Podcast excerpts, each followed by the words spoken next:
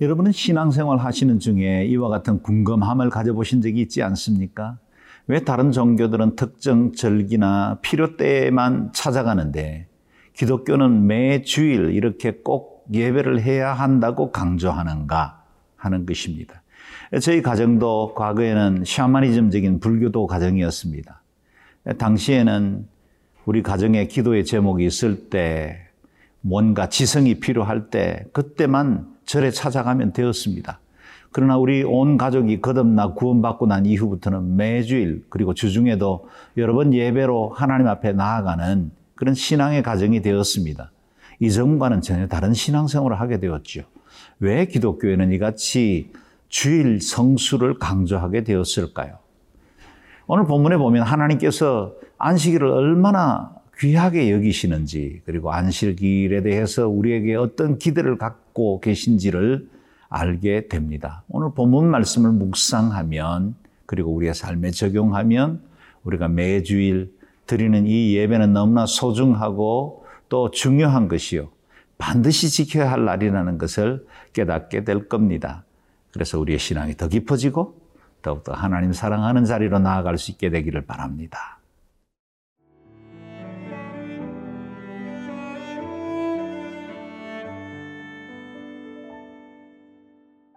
예레미야 17장 19절에서 27절 말씀입니다. 여호와께서 내게 이와 같이 말씀하시되 너는 가서 유다 왕들이 출입하는 평민의 문과 예루살렘 모든 문에 서서 무리에게 이르기를 이 문으로 들어오는 유다 왕들과 유다 모든 백성과 예루살렘 모든 주민인 너희는 여호와의 말씀을 들을지어다.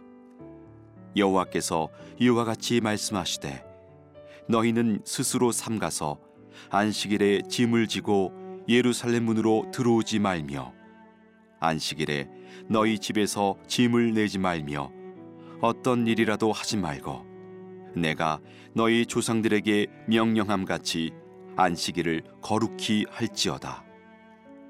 그들은 순종하지 아니하며 귀를 기울이지 아니하며 그 목을 곧게 하여 듣지 아니하며 교훈을 받지 아니하였느니라. 여호와의 말씀이니라.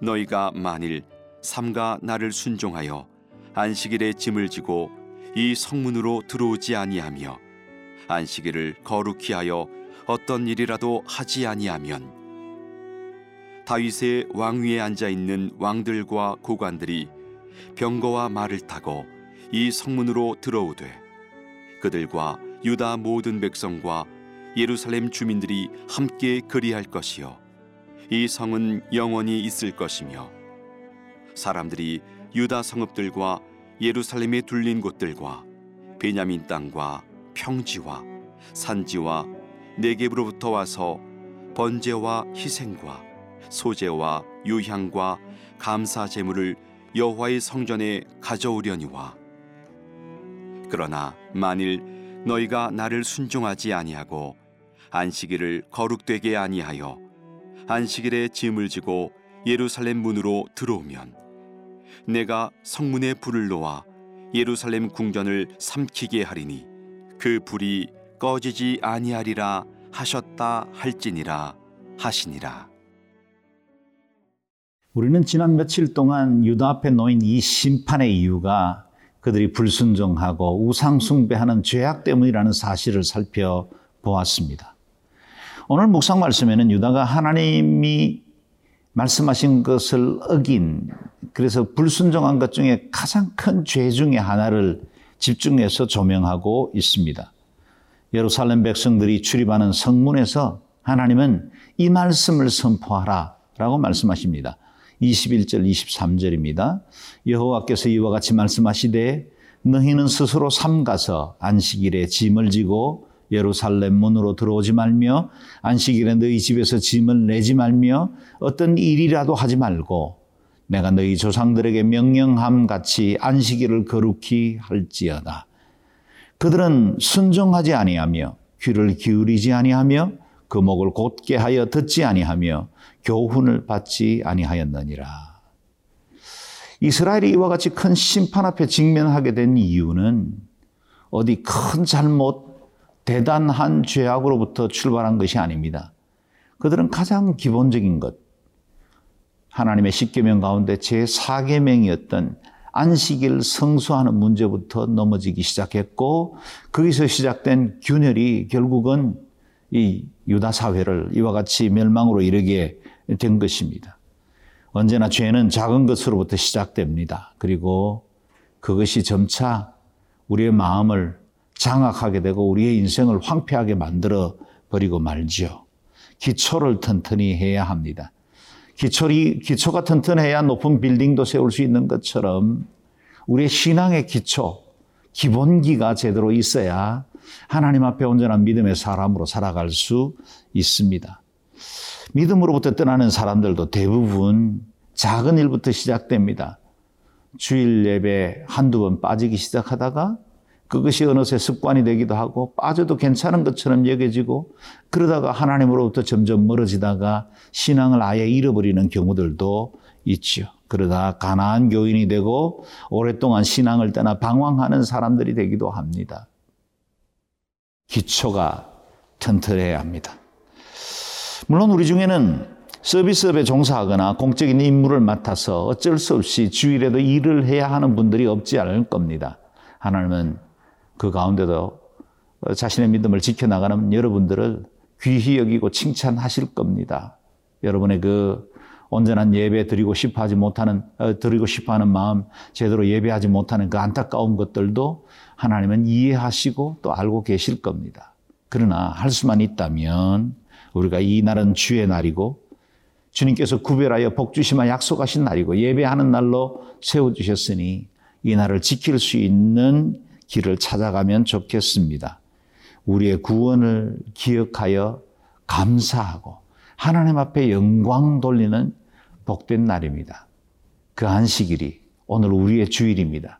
주님의 부활과 함께 그날을 기념하게 된 이 주일에 날마다 영광의 주님과 동행하며 하나님 앞에 예배하는 일에 힘쓰는 저와 여러분 될 수 있기를 바랍니다.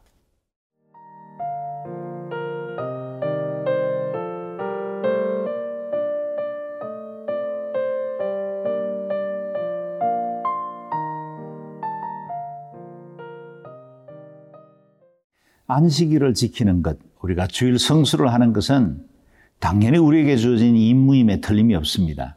그럼에도 불구하고 이날은 단순한 율법적 의무의 짐을 안겨준 날이 아니라 이날은 하나님 앞에 감사함으로 예배할 수 있는, 그래서 우리에게 복이 약속된 날이기도 합니다.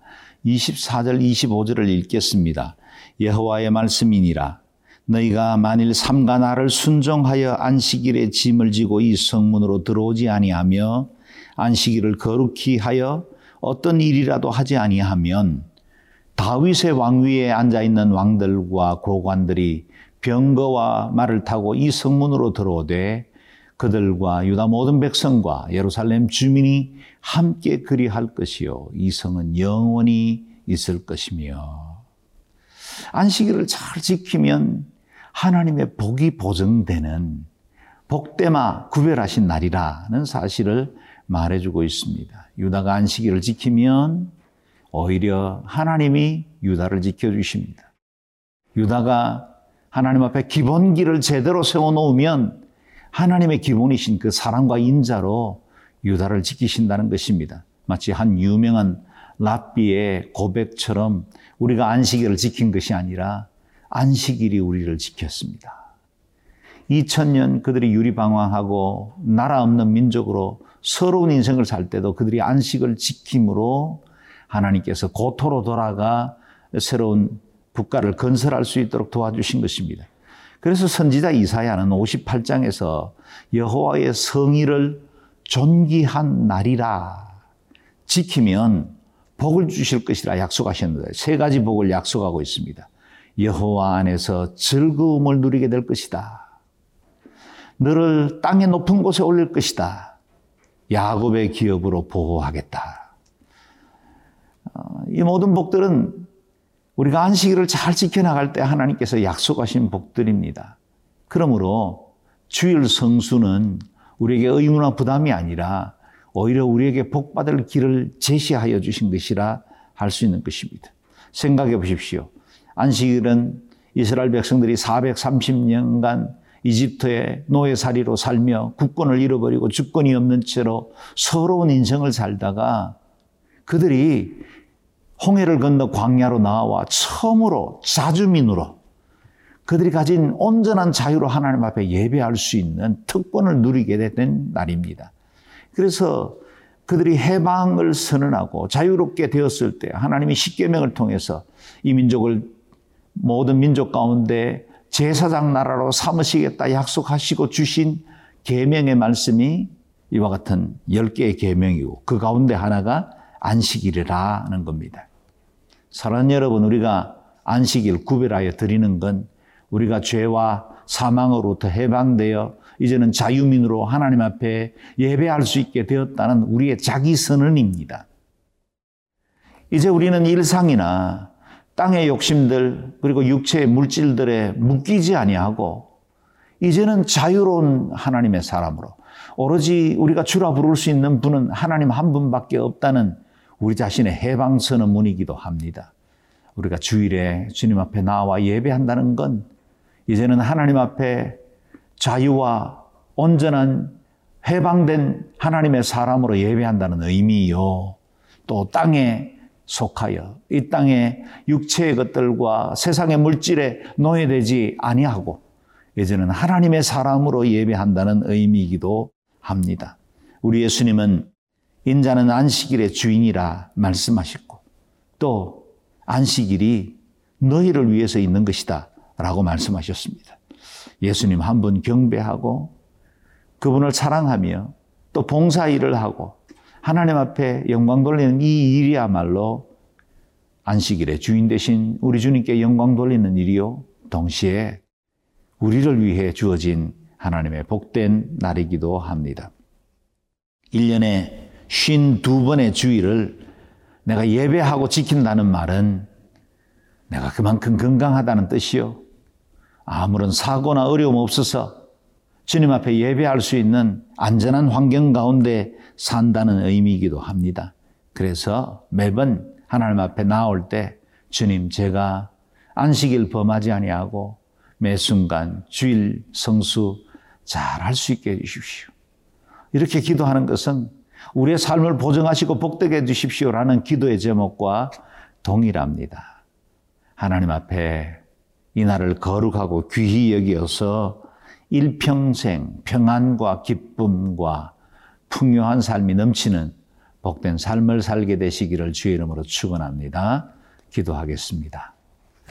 존귀하신 하나님, 우리에게 복 주시려고 구별하신 이 날을 기쁨과 감사함으로 지켜 하나님이 우리에게 예비하신 그 풍성한 은혜와 복을 받아 누리며 일평생 주 은혜 아래에 살아가는 복된 하나님의 백성으로 살아가는 저희 모두가 되게 도와 주옵소서. 감사드리며 예수님 이름으로 기도드리옵나이다.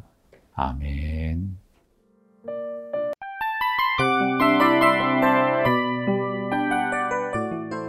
이 프로그램은 청취자 여러분의 소중한 후원으로 제작됩니다.